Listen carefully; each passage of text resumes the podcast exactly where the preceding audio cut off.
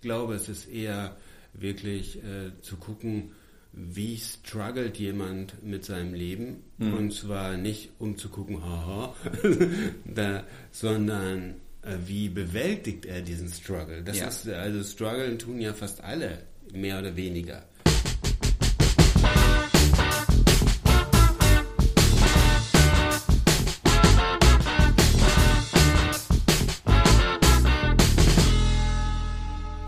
Herzlich willkommen wieder zurück bei Redbug Radio. Ich bin Heino, euer Moderator und nehme euch hier mit, gemeinsam mit Uwe Karow, dem Künstler, durch die Autofictional Shorts Teil 3. In dieser Folge sprechen wir also wieder mal ein wenig ausführlicher über das Überthema Autofiktion und die Autofictional Shorts, die Uwe auf dem Blog Redbug Culture mit veröffentlicht. Und damit ein herzliches Willkommen, Uwe. Hallo, Heino. Schön. Freut mich sehr, dass du wieder hier bist. ja, freut mich auch. Wie geht's dir? Alles gut? Alles super, ja. Sehr okay, gut. sehr schön. Hey, die Sonne scheint. Die Sonne scheint und es ist, als würden alle wieder erwachen in ja. dem Frühling hier. Ja, genau, sehr schön. Es ist wunderbar, auf jeden Fall. Uwe, wir haben nicht nur festgestellt, dass unsere Zuhörerschaft an diesem Podcast, sondern in den letzten zwei Teilen haben wir natürlich auch festgestellt, dass eine große Mehrheit der Leserinnen und Leser sich zunehmender Beliebtheit am, an dem Thema der Autofiktion erfreuen und dass das nun, ich sag mal, mehr in Mode gekommen ist. Hättest du eine Ahnung, woran das liegen könnte? Oder kann man das überhaupt so sagen? Also ich weiß nicht, äh, ob, da, ob, es diesen, ob es diesen Trend oder diese Tendenz gibt. Äh, woran könnte, wenn es so wäre, woran mhm. könnte das liegen? Also ich persönlich, ich finde eben autofiktionale Texte äh, besonders interessant, weil man eben äh, Lebensgeschichten, Lebensausschnitte äh, von echten Personen erfährt. So. Mhm. Und das ist jetzt ganz unabhängig von, von einem Voyeurismus äh, ist es mhm. interessant zu sehen, womit beschäftigen sich Leute, was, was, was treibt die um. Natürlich ist es so, dass das schon dann fast alles Autoren sind, natürlich. Ne? Mhm. Also autofiktionale Romane oder Geschichten werden natürlich von Autoren geschrieben. Ja. Und deswegen hat man da schon so ein bisschen nur eine Gruppe von Leuten, aber die ist so äh, unterschiedlich. Ja, na klar. Das ist, das ist total spannend. Das, ähm, was alle anderen daran so interessiert, weiß ich jetzt ehrlich gesagt äh, nicht, aber es gibt eben, ja, man, eine riesige, man kann ja schon ganz unterschiedliche Abteilungen, also wie gesagt, diese ganzen, sehr viele schreiben über Mental Illness oder mentale Probleme oder äh, solche Sachen oder über den Literaturbetrieb, über, über was, was glaube ich nicht nur für Künstler selber interessant ist, sondern für jeden. Wie schaffe ich es, ein Leben zu leben als Autor, als Künstler, mhm. äh, sozusagen als, als jemand, der eine besondere Position in der Gesellschaft hat, ja. der sich vielleicht nicht so integriert, der sich vielleicht sogar wirklich raushalten muss. Mhm. Trotzdem kann man sich nicht komplett raushalten. Also das sind, glaube ich, Dinge, die nicht nur für Künstler oder Autoren oder das, das ist was, was jeden beschäftigt oder sehr viele Leute beschäftigt. Wie ist meine Position als Individuum, als jemand, der sich als ganz besonders wahrnimmt? Mhm. Das macht ja jeder von uns. Wie ist dieses Verhältnis in dieser mal böse gesagt, Maschine Gesellschaft. Wie, wie, wo finde ich da meinen Platz? Wo, wo kann ich da meine Individualität behalten? Das ist eine Sache, die natürlich andauernd vorkommt, egal vor welchem Hintergrund. Mhm. Ja, Na klar. Also basierend auf deiner Frage, ähm, wer dann diesen Trend vermutet oder so, ich komme ja. natürlich nicht ganz mit deren Händen und deswegen finde ich es sehr interessant, dass du gleich das Stichwort Voyeurismus ja. gesagt hast, weil ich habe mich ein bisschen durch Deutschlandfunk Kultur geklickt und die haben zum ersten Mal, zumindest von den Beiträgen, die ich gesehen habe, 2014 über autofiktionales Schreiben ja. berichtet und haben da schon den Trend prognostiziert. Und ähm, zuletzt 2020 äh, darüber geschrieben, auch mit einer Neuveröffentlichung von Isabella Lehn, Isabelle Lehn. Isabelle Lehn, ja. Genau. Und ähm, da beschreiben sie nämlich genau, dass sie vermuten oder der Autor des Beitrags vermutet, dass es an dem Voyeurismus liegt, den du gerade darin nicht siehst. Ah. Und ich muss mich da dir anschließen, weil als ich das gelesen habe, dachte ich mir auch, mh, ich weiß nicht, ob das so der Kernpunkt ist. Der Autor meinte von dem Beitrag, dass ähm, es so dieses Versteckspiel zwischen Wahrheit, die am Autor dran ist, und Fiktion, die dazukommt, in die Texte, in die Literatur, dass das die Leserschaft so anfixt und dass man sich dann denkt, okay, ah, dieser Teil oder so, den diagnostiziere ich als lesende Person einfach mal als wahr und das muss ja dazu gedichtet sein, weil das ist viel zu verrückt oder was auch immer. Aber ähm, ich glaube, das ist nur ein kleiner Teil davon. Also ja, jetzt gerade in Bezug auf Isabel Lehn könnte natürlich, weiß ich nicht, ob der Voyeurismus wirklich so, äh, so eine Rolle spielt dass, dass wenn sie, keine Ahnung, schreit über Pillen, die sie vielleicht nimmt oder nicht nimmt, mhm. das ist eben, eben autofiktional so, ja. oder das glaube ich eher nicht. Ich glaube, es ist eher wirklich äh, zu gucken, wie struggelt jemand mit seinem Leben mhm. und zwar nicht um zu gucken, haha, da, sondern äh, wie bewältigt er diesen Struggle. Das ja. ist also Struggeln tun ja fast alle mehr oder weniger mit irgendetwas. Und das ist, wie, wie kommt da jemand dann mit, mit klar? Ja? Mhm. Also das ist, äh, glaube ich, eine Sache, die die Autofiktion interessant macht. Mhm. Ja. Und ich glaube zum Beispiel auch die Frage, ist das nun jetzt hundertprozentig echt oder nicht echt, ist auch wiederum gar nicht so super interessant, weil es geht mehr darum, ob es eine wahrhaftige Sache ist, ob das eine ernsthafte, wahrhaftige Sache ist. Man schreibt keinen autofiktionalen Text, um zu sagen, ja, als ich letztens auf dem Mond war oder so, mhm. oder als ich letztens irgendwie dies und das Tolles gemacht habe, ja. oder äh, als ich letztens vom Dach gesprungen bin und doch nicht gestorben bin, oder mhm. irgendwie sowas. Ich glaube, da erfindet man sich nichts, sondern ja. ähm, das würde für einen selber keinen Sinn machen. Das ist ungefähr so wie wie früher, ich erinnere mich noch, als ich zur Kunstakademie gegangen bin und immer mit diesem Spinner, diesem Boys irgendwie in Verbindung gebracht wurde. Ja. Jetzt bist du bei diesem Spinner, der alle verarscht. Ja. Wo ich dachte, mit welchem Mindset äh, geht man dann an jemanden ran mhm. und glaubt, dass jemand sein ganzes Leben damit verbringt, seine, seine ganze seine ganze Kraft damit verbringt, andere Leute zu verarschen. Ja. Also ja. das ist so, der, so totaler Quatsch. Mhm. Ja. Und so ist es auch. Man schreibt jetzt nicht ein Buch, um irgendjemandem anders irgendeinen Bären aufzubinden. Nee, natürlich das nicht. Ist, ja. Das ist Quatsch. Mhm. Warum sollte man das machen? Ja. Aber warum wurdest du damals schon mit Beuys in Verbindung gebracht? Naja, weil das war eben das Einzige, was, was äh, Menschen über Kunst, also der war eben, das war das Einzige, was sie wussten über Kunst. Okay, ja. Ja, Kunst, mhm. Düsseldorf, Boys. Mhm. und ja. da habe ich immer gedacht, wie kommt ihr darauf, dass der alle verarschen will? Ihr könnt das ja bescheuert finden. Mhm. Ja, das ist geil, aber dass jemand irgendwas macht, nur aus Dafke, also, mhm. ja, also, ja. das ist eine komische, Auf jeden komische Fall. Vermutung. Auf jeden Fall. Ich glaube auch, dass ähm, autofiktionale Texte dann am besten funktionieren, wenn sie, also wie, wie gesagt, die, sie haben ja auch nicht den Anspruch, immer die Wahrheit zu sein oder was auch immer, aber sie funktionieren sehr, sehr gut, wenn sie einfach authentisch sind und wenn man da mitkommt und versteht, ja. was da gerade passiert. Irgendwie. Naja, und, und sie haben eben eine besondere Erzählperspektive. Es gibt ja im Grunde genommen erzähltheoretische Modelle, also so, man kann in der dritten Person, man kann in der ersten Person, aber es gibt ja sozusagen äh, zumindest immer einen Autor, mhm. also in der echten Welt, dann gibt es immer einen Erzähler, also jede, jede Erzählung hat einen Erzähler, ja. der sich irgendwie vom Autor unterscheidet, also der die Geschichte erzählt. Mhm. Und das ist immer ein Subjekt und der kann eigentlich auch immer ich sagen, ob der, ob der die Geschichte in der dritten Person schreibt oder nicht. Mhm. Das ist egal, der Erzähler ist jedenfalls immer da, ja. Ja.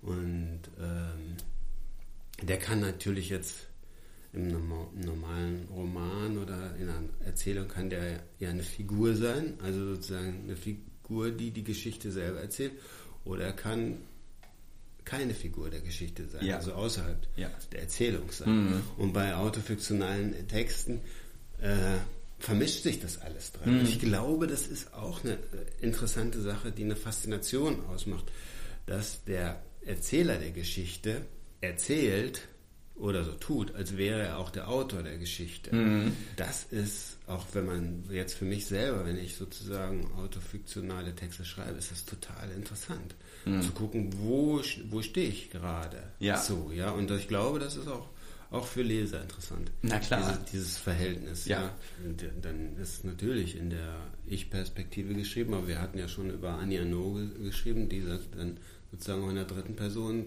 teilweise schreibt, mhm. weil die Sache so weit weg ist, dass dieses junge Mädchen, was sie damals war, ihr so fremd vorkommt oder so, dass sie dann sagt, okay, ich schreibe über sie in der dritten Person, wie ja. jemand Fremdes mhm. oder wie jemand anderen. Auf jeden Fall. Ich glaube auch, äh, was du vorhin erwähnt hast, diese Sonderstellung des Kunstschaffenden in der Gesellschaft ist nicht zuletzt auch so, hat so eine Faszination um sich herum für natürlich auch die die Leute, die das äh, lesen und die irgendwie die Kunst dann auch vermittelt bekommen und die sich das anschauen und die das irgendwie mitfühlen können. Und gerade dahingehend sind natürlich nicht nur Autobiografien interessant, in denen man dann sehen kann, ah, okay, zu der und der Zeit in dem Leben von der und der kunstschaffenden Person ist das und das passiert, und deswegen hat er oder sie dann äh, diesen oder jenen Roman geschrieben oder das Gemälde gemalt oder wie auch immer. Und gerade da nochmal so diese ganz besondere Erzählstrategie des autofiktionalen Schreibens zur Hilfe zu nehmen, um besondere Momente irgendwie aus dem eigenen Leben zu nehmen und äh, diese dann rauszutragen und mit denen irgendwie vor den Mann zu gehen oder vor die Frau äh, halte ich für sehr interessant, weil also alles, was ich bisher in Autofiktion gelesen habe, und das war, äh, muss ich sagen, natürlich zum großen Teil äh, von dir geschrieben, sind einfach sehr, sehr interessante Einblicke. Und äh, ich finde auch, da erübrigt sich die Frage nach Wahrheit oder was auch immer. Man erkennt natürlich, aus welcher Feder das kommt und wie genau das beeinflusst wurde oder was genau ist am Autor, an der Autorin, was genau daran so wichtig ist. Und deswegen würde ich vorschlagen, wir gucken direkt mal in einen der neueren Beiträge von dir rein, Uwe, wenn du Lust hast. Oh ja. Ähm, ich nämlich ja, auch. Bin ich aber gespannt. Ja, auf jeden ja. Fall. Okay, Uwe, wie wär's, wenn du uns aus deinem 21. Autofictional Short, dem Brotjob, vorliest? Brotjob, 1994. Zehn Jahre später wieder Winter. Spätwinternebel steht über dem Teltow-Kanal. Am anderen Ufer verschwimmen Reste der Berliner Mauer. Auch auf dieser Seite dimmt das Winterlicht die Farben. Angenehm für meine Augen. Das Grün der Weide ist ins Bräunliche, ins Blassgraue verschoben. Winterpornis dampfen auf der blassen, hartgefrorenen Erde. Warmer Atem steigt aus ihren Nüstern, löst sich in Spiralen auf. Über ihnen eine Wärmewolke unsichtbar. Gedämpft auch die Geräusche. Selbst die rostigen Gitterstufen der kleinen Brücke scheppern heute nicht. Ich biege ab. Durch Schrebergärten, die im Winterschlaf verwaist sind, wo halb zerfetzte Härterfahnen schlaff herunterhängen, das Blau auch ausgeblichen, das Weiß eher in der Farbe eines Winterregens, strahlend dagegen etwas später die eisglatt festgetretenen Wege im blätterlosen Park. Durch das nasse Sepiaschwarz der Äste scheint die trübe Sonne, auch noch als ich in der S-Bahn sitze. Links gleitet der Verkehr in Richtung Mitte, spritzt Schneematsch, stockt, Rechts wieder Schrebergärten. Im Matsch planiert ein Bagger Schlamm. Mein Atem schlägt vor mir auf der Scheibe, Geäst ohne Blätter, Wintergras, beinahe Schilf. Dann plötzlich Westkreuz. Wohnbebauung, Hinterhöfe, durchschnittene Häuser, die Rückseite der Stadt an, der, an die Trasse gebaut, verblasste Graffiti im großen Bogen zum Hackischen Markt. Auf dem Weg zum Marstall sehe ich ihn schon, wie vorübergehend abgestellt hinterm Bauzaun an der Spree, der Palast der Republik. Drecksgelb spiegelt die Fassade, hinein geht es aber durch den Marstall gegenüber. Ich weise mich aus. Jemand zeigt mir den Weg zum Keller, gibt mir einen Code für die Zwischentüren im langen Tunnel. Unterirdisch geht es dann hinein. Dann bin ich allein mit all den Geistern. Kalt und verstaubt stehen die Rolltreppen, von den Decken tropft es langsam in den Staub der Teppichböden. Wer hat diese Raumstation verlassen und warum? Hier hat Honecker geschlafen und telefoniert, die Domheiligen von gegenüber fest im Blick. Ich baue die Stative auf fürs Licht und für die Kamera, lege den Maßstab an, die Farbkarte und die Raumnummern ins Bild und drücke ab. Das erste Bild von wie viel tausend. Schwingt hier leise das Lachen der vergangenen Jugend über dem drehenden Tanzboden? Kann ich das hören? Unsichtbare bleiben schattenhaft zurück. Kann ich das sehen? Hinter Atemspaden verdampft das Bild. Stillgelegte Treppen führen tief ins leere Wrack. Es tropft, doch die alten Piktogramme zeigen Überfüllung an. Noch ein Foto und noch eins vor dem Bildersturm der Republik. Entropie. Meine Energie verdampft in die Umgebung. ja, vielen, vielen Dank, meine Güte. Ähm, wieder mal sehr, sehr gut geschrieben, wie, wie, ich finde. Also das hat einfach so eine Wortgewalt auch, um, um ehrlich zu sein, weil es evoziert sofort Bilder in meinem Kopf. Wenn du sagst, ich bin hier unten allein mit all den Geistern, bam, bist du alleine im, unter den Katakomben der, des Palasts der Republik. Ja. ja, sehr, sehr, sehr, sehr interessant. Da hast du damals Fotos gemacht? Ja, damals habe ich, bevor dann diese Asbest... Äh, Arbeiter da anrückten, hatten wir von der Denkmalpflege, ich habe ja damals äh, Brotjob, ne? Mhm. In, für die Denkmalpflege gearbeitet und wir haben sozusagen den ganzen Palast der Republik inventarisiert, entschieden, was kommt ins Museum, was kommt äh, ins Archiv, was kann sozusagen weg und es eben so genau dokumentiert, dass man ihn auch hätte rückbauen können, mhm. was damals noch politisch irgendwie zumindest in der Schwede so gehalten wurde. Ja. ja. ja. Und ja, da habe ich dann irgendwie wirklich tausende von Fotos mm. gemacht. Oh Gott, das glaube ich. Ja, und aber vor allen Dingen mal komplett alleine in diesem, in diesem riesen Gebäude. Mhm. Wirklich komplett alleine und es stand da zu der Zeit ein paar Jahre schon leer mhm. und es gab keinen Strom mehr und kein Wasser. Und äh, ja es tropfte dann auch wirklich schon, also von oben bis unten in den Keller, mhm. ja, äh, tropfte, wenn es regnete, tropfte das so langsam und es roch auch schon so ein bisschen so, ja. Oh mein Gott. Aber das muss doch gruselig gewesen sein, es, oder? Also es war ja, gruselig, äh, auch so ein bisschen, aber was es wirklich war, es hat unglaublich Energie gesaugt. Mhm. Weil ich bin ja immer von äh, Wannsee aus, oder waren wir da schon in Potsdam? Ich weiß nicht, jedenfalls immer mit der S-Bahn dahin gefahren. Ja. Und dann habe ich immer gedacht, na gut, heute mache ich aber mindestens sechs Stunden oder so. Und nach drei, vier Stunden war ich immer vollkommen am Ende. Ja, so, das glaube ich. Mhm. Und es hat auch ewig gedauert, diese Fotos zu machen, weil viele, viele Räume sind ja super belichtet. Also zum Beispiel in der Volkskammer, da siehst du die Hand vor Augen nicht. Mhm. Oder so, wenn das kann. Ja. kann. Da baust du dann erstmal Akkus auf, ja. Ja, das glaube ich. Aber was ich auch interessant fand, ist, eigentlich ist natürlich der, der ähm, so das wirklich Interessante, was da drin passiert im Palast der Republik und was du da drin machst. Aber so bestimmt zwei Drittel des, des Beitrags sind Beschreibungen von Umgebungen von Berlin im Winter. Und äh, auch das ist einfach so präsent beim Lesen irgendwie. Also so, ich bin, damals war Berlin im Winter bestimmt schön. Mittlerweile, ich mag weder Winter noch Berlin und Berlin im Winter ist äh, ah. ja, ich glaube, das hat auch, das äh, ist dann eben auch äh, sagen wir mal, eine autofiktional, autobiografische Wahrhaftigkeit, weil ich liebe den Winter. Mhm. Und also in, und zwar nicht, äh, ich liebe auch Winter Wonderland. Ja. so, ja, wenn das so, wenn die Sonne scheint und der Schnee auf den Bäumen liegt und, und so. Aber ich liebe wirklich diesen Granulatmatsch. Ja. Und diesen Nebel und dieses äh, Knirschen und dieses, ja, auch ehrlich gesagt, dieses Grau. Ja, mhm. dieses runtergedimmte äh, der Farben und so, ja, kann man jetzt äh, vielleicht deuten. aber, ja, aber das will ich gar nicht. Ich will es, also und deswegen ist es sozusagen ein wahrhaftiger Text, sozusagen dieses, äh, dass, dass, dieses Fahren dahin und dieser Nebel. Ja, das ja absolut. Dazu, ja. Absolut. Mhm. Ähm, liest du gerade oder hast du in letzter Zeit was Gutes Autofiktionales in die Finger bekommen? Also im Moment äh, versuche ich da gar nicht viel zu lesen, ehrlich gesagt, weil ich äh, jetzt so viel schreibe und okay. äh, will mich da gar nicht äh, so sehr ähm, ja, in so einen anderen Ton äh, bringen. Also vielleicht, das ist vielleicht dann nochmal ein ganz neues Thema, weil, was ich äh, gelesen habe, was ich bin ja ein großer Peter Handke-Fan. Ja. Oder Fan, das vielleicht nicht, aber ich lese fast alles von ihm mhm. und was ich aber nie gelesen hatte, ist die moravische Nacht und das, äh, das habe ich jetzt äh, in den letzten Wochen gelesen und das ist ja im Grunde auch so eine Art autofiktionaler Text, kann man mhm. sagen. Ja. Okay, worum also, geht's da? Also es ist, also die Konstruktion ist unglaublich. Mhm. Ja, also es, es geht um einen Ex-Autor, mhm. der man unschwer als Handke erkennen kann, mhm. der Freunde auf die moravische Nacht einlädt. Was ist die moravische Nacht? Ja, die moravische Nacht ist sozusagen ein aufgelassenes Restaurantboot, mhm. ja, was in Porodin auf, dem, auf der Morave, auf diesem Fluss mhm. eben liegt und offensichtlich wohnt dieser Autor da mhm. äh, und lädt da jetzt lauter Freunde ein, abends, um ihnen eine Geschichte zu erzählen auf mhm. diesem sozusagen Hausboot. So.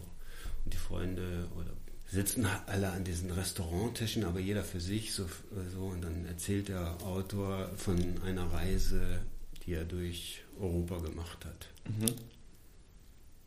Ja, das ist sozusagen. Okay, und, das, ja. und da und das und da besucht sozusagen dieser Ex-Autor ja lauter äh, Stationen aus Handkes Leben, die, die jeder Leser aus der Handkes Büchern kennt. Ja. Äh, es tauchen auch die Figuren aus seinen Büchern auf und so. Also es ist eine sehr, ist fast eine Abrechnung mit sich selber, kann mhm. man fast sagen. Vielleicht nicht, also für viele Leute ist das irgendwie unlesbar, so glaube mhm. ich, aber das ist äh, wirklich ein fantastisches Buch. Mhm. Ja, und also wenn du sagst, äh, was habe ich letztens als autofiktionalen Texten gelesen, dann würde ich den jetzt nicht unbedingt so als autofiktionalen Text, aber ja, doch schon ein Text, der sich mit dem mit der Figur des Autoren mhm beschäftigt, ja. Okay, das ist vielleicht ein, ein guter Hinweis, weil so ich habe mir zuletzt anhand des Publikumsbeschimpfung ein bisschen die Zähne ausgebissen. Ach ja, ja, damit konnte ich nicht so viel anfangen, aber äh, das habe ich von vieler Seiten gehört, sei natürlich Pflichtlektüre für äh, Schauspieler. Da dachte ich mir, ich gebe dem mal einen Versuch, aber ja, ja, das haben wir dann, also, oder ich bin ja eine andere Generation, ich habe das ja damals gelesen, noch als äh, das, also sozusagen live, als es rausgekommen okay, ja. ist. Und wir haben wirklich so eine kleine, wir haben so eine kleine Arbeits, also so nicht Arbeitsgruppe, wir waren so viele Freunde, die sich da interessiert haben. Und mhm. wir haben das durchgesetzt, dass jetzt Handge im Unterricht Handgelesekreis genommen wird. Schön. Ja. Oder so, ja. Mhm. Aber die Moravische Nacht, das klingt nach einem Event, auch wenn es natürlich in seinem Roman stattfindet, bei dem ich irgendwie gerne dabei wäre. Ich würde mich auch gerne in so ein Bootsrestaurant ja, setzen und ja, das ist den das Geschichten. Ist, das ist natürlich die, eine Geschichte, die man gar nicht in einer Nacht erzählen kann. Na klar. Ja, und da sind wir wieder bei Erzählperspektive. Natürlich ist das auch was, ähm, jetzt auch wenn ich da Brotjob schreibe oder sowas oder äh, andere Sachen, ist es natürlich was, was auf der einen Seite man in dem Moment, wo man es erlebt, wahrnimmt, aber im Grunde genommen erst in dem Moment, wo man es aufschreibt, einem das nochmal, also aware wird. Ja. Oder, ja. oder so. Oder das Aufschreiben selber, das hatte ich ja, glaube ich, auch schon mal, das, das Aufschreiben selber hat, verwandelt auch das, was man erlebt hat. Und alleine der, die Rhythmisierung des Textes hat natürlich Einfluss auf das, was mhm. da gewesen ist, ja. Und da geht es immer auch darum, irgendwie das ähm, sozusagen möglichst präzise wiederzugeben, was man damals gefühlt hat und wie, äh, gefiltert durch das, wie man es ja. jetzt wahrnimmt. Ja. ja, also genau das finde ich interessant, weil teilweise ähm, weiß ich manchmal gar nicht, welche Figur in deinen Shorts spricht oder äh, wer da zu wem spricht und manchmal stellst du dir fast wie, als würdest du dir selber Fragen stellen beim Schreiben, die da mit, mit reinkommen. Das finde ich ist immer sehr spannend zu beobachten, weil das macht das Ganze für mich auch so lebendig und das geht halt mit diesem Erzählschema der Autofiktion halt auch sehr direkt dann um, in dem Sinne. Ja, das ist ja auch immer eine, die, die Frage, aus, aus welcher, aus welchem Abstand schreibt man das? Ist man jetzt, also man ist man da drin, ja? Mhm. Es gibt ja Sachen, die jetzt schon 50 Jahre her sind ja. oder jetzt von 1994 oder so. Dann hat man einen bestimmten Abstand, ja. Mhm. Und man kann dann ja auch, oder zum Beispiel im letzten, äh, äh, in dem letzten Beitrag, da wo ich, ich werde jetzt eine, mehrere Beiträge über Bergbau schreiben, weil ja. Ruhrgebiet ist ja nun mal das kann man. Da gibt es ja diese eine Stelle, äh, wo dann auch sozusagen der Erzähler sich dann auch nochmal sichtbar macht. Also du hast ja dann zum Beispiel den Ich-Erzähler, der ist ja sozusagen als Figur sichtbar und ja. wenn du jetzt aber sozusagen den erzählenden Erzähler hast, ist der, kann der sich ja sichtbar machen oder nicht sichtbar mhm. machen. Ja? Mhm. Aber wenn ich zum Beispiel schreibe, dass meine Markennummer im Bergbau 2408 war mhm. und dass weder der Typ, der mir die Markennummer gegeben noch ich äh, wussten, dass, dass das Ambers, der Ambers Geburtstag ja.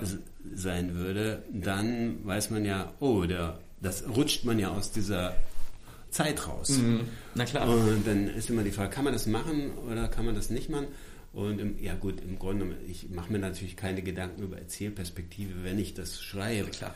Sondern die Frage ist nur, das ist ein Gedanke, der einem dann kommt.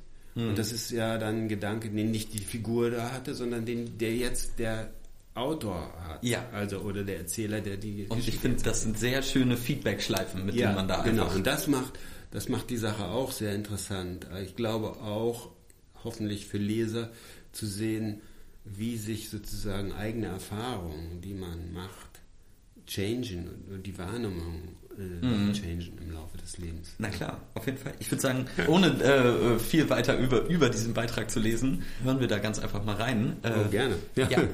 So, hast du schon wieder was ausgesucht? Jo. Ja. Jo. Hängebank. 1979. Auf dem Radiowecker rot. 4.23 Uhr. In die Klamotten zurechtgelegt schon am Abend vorher, Brote schmieren, Salami, wie viele? Werde ich überhaupt Hunger haben?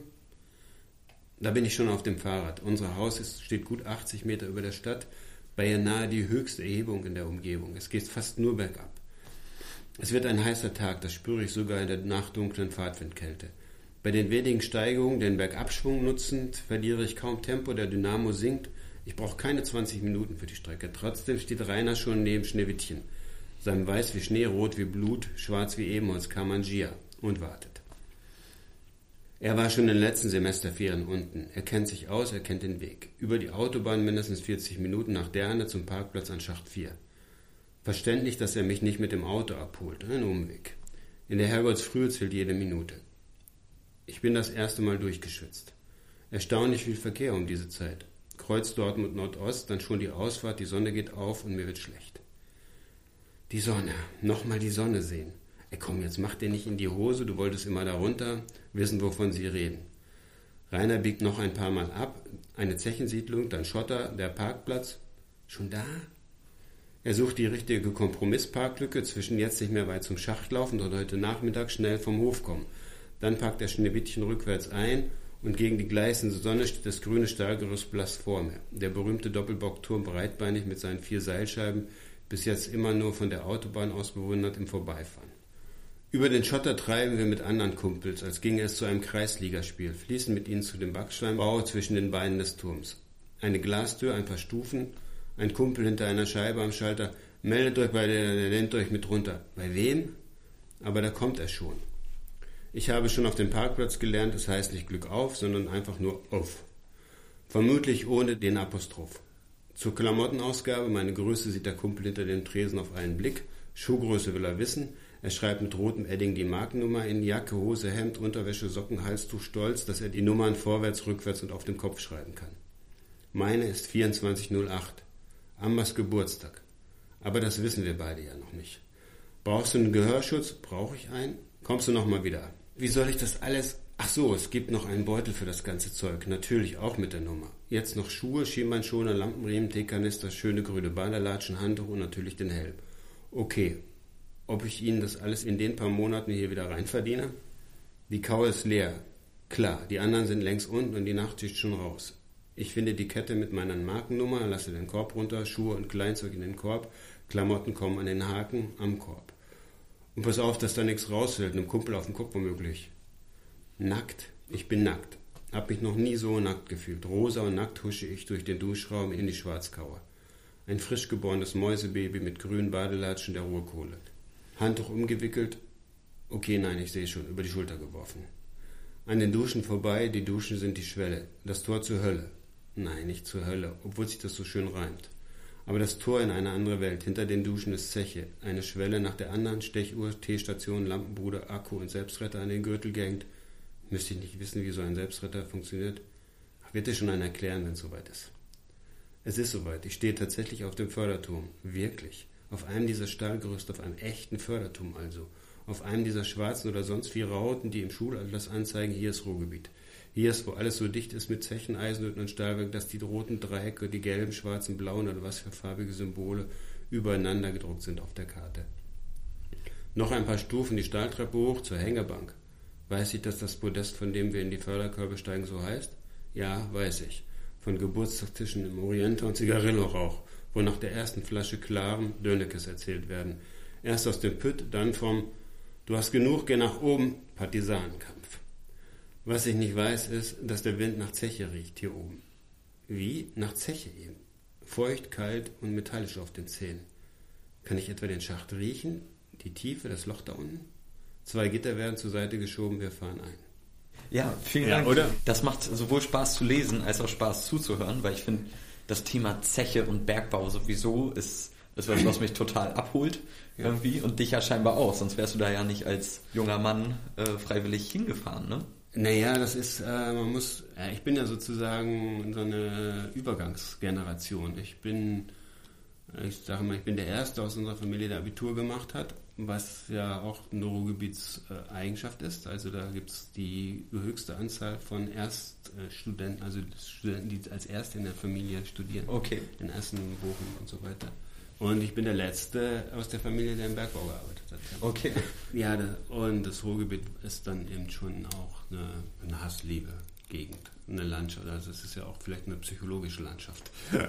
100 Pro. Und unter, ja. unten sowieso. Mhm, ja. ja. und, das hat mich, und das hat mich schon deswegen interessiert, weil eben äh, alle Männer oder die Männer, die es noch gab, die waren fast alle im Pött. Na klar. Ja, mhm. und das war eben so und ich wollte sehen, was da, was, was da los ist. Ja, ja, auf jeden Fall. Mhm. Was ich nämlich auch sehr äh, gelungen finde, ist, dass du äh, in die Blogbeiträge immer Bilder mit reinnimmst, die ja. atmosphärisch zu dem Ganzen passen, wenn nicht sogar.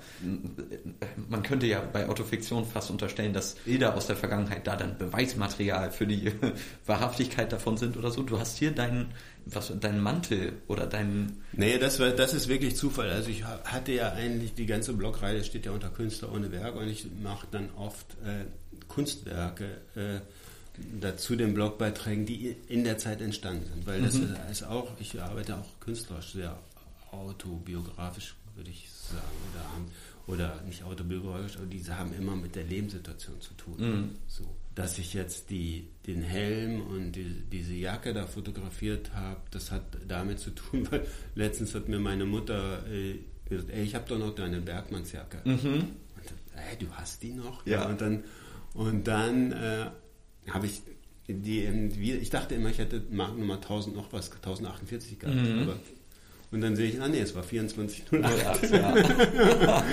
also die hat sie da irgendwo die ganze Zeit im Keller aufbewahrt. So und äh, davon wusste ich gar nichts. Ja. ja und deswegen habe ich dann mache ich ein Foto. Aber cool. Mhm. Auf jeden Fall. Auf jeden Fall. Sowas muss man ja auch aufheben. Das sind, da ärgert man sich sonst später, obwohl man es wahrscheinlich gar nicht mehr weiß, dass man sowas macht. Naja, das Einzige, worüber ich mich wirklich ärgere, ist, dass es kein einziges Foto gibt. Mhm. Also also von mir, weil man hat natürlich kein Fotoapparat mitgehabt. Ja, ja. Und äh, kein Handy mm. sowieso nicht. Mm. Ja. Mhm. Also gab es ja nicht. Und ja. Das glaube ich, ja. Was mir auch aufgefallen ist, das haben Sie auch in dem äh, Deutschlandfunk Kultur Beitrag äh, geschrieben, vielleicht das erste autofiktionale Werk oder zumindest das älteste, was mir auch bekannt ist, äh, ist die Autobiografie, die vermeintliche von Goethe äh, Dichtung und Wahrheit. Ja, das ist, das ist ja schon im, im, Titel drin. Genau. Das ist äh, teilweise Dichtung und teilweise Wahrheit. Ja, das, ja. ja, ja das, das fand ich sehr interessant irgendwie mitzunehmen, aber deswegen sollte man Goethe wahrscheinlich trotzdem nicht unbedingt als Begründer der autofiktionalen äh, Bewegung. Unter, also unter Umständen, also gerade Dichtung und Wahrheit ist dann eben auch schon ein Text, ja, der, mm, ja, weiß ich jetzt auch nicht so genau. Also ob man das als autofiktional. Ja, ja. Hast du es gelesen? Ja, ich habe, na gut, ich habe ja Literatur. na, okay. Hast du deine Hausaufgaben gemacht damals im Studium? Ja, habe ich. jo, okay. Ja, aber cool. Vielleicht dann ähm, erstmal so viel zu äh, Autofiktion Teil 3 mit dir, Uwe. Okay. Und äh, wir haben schon wieder den zeitlichen Rahmen gesprengt. Das heißt, Autofiktion ist halt einfach wirklich ein nahezu unerschöpfliches Thema. Ich bin sehr, sehr gespannt, wohin die ganze Reise mit dem, den Autofictional Shorts über Künstler ohne Werk äh, noch hingeht. Ich auch. Mal gucken, also, was vielen Dank. Ja. Danke dir, danke dir und damit äh, bis zum nächsten Mal. Ja, bis dann, ciao. Ciao.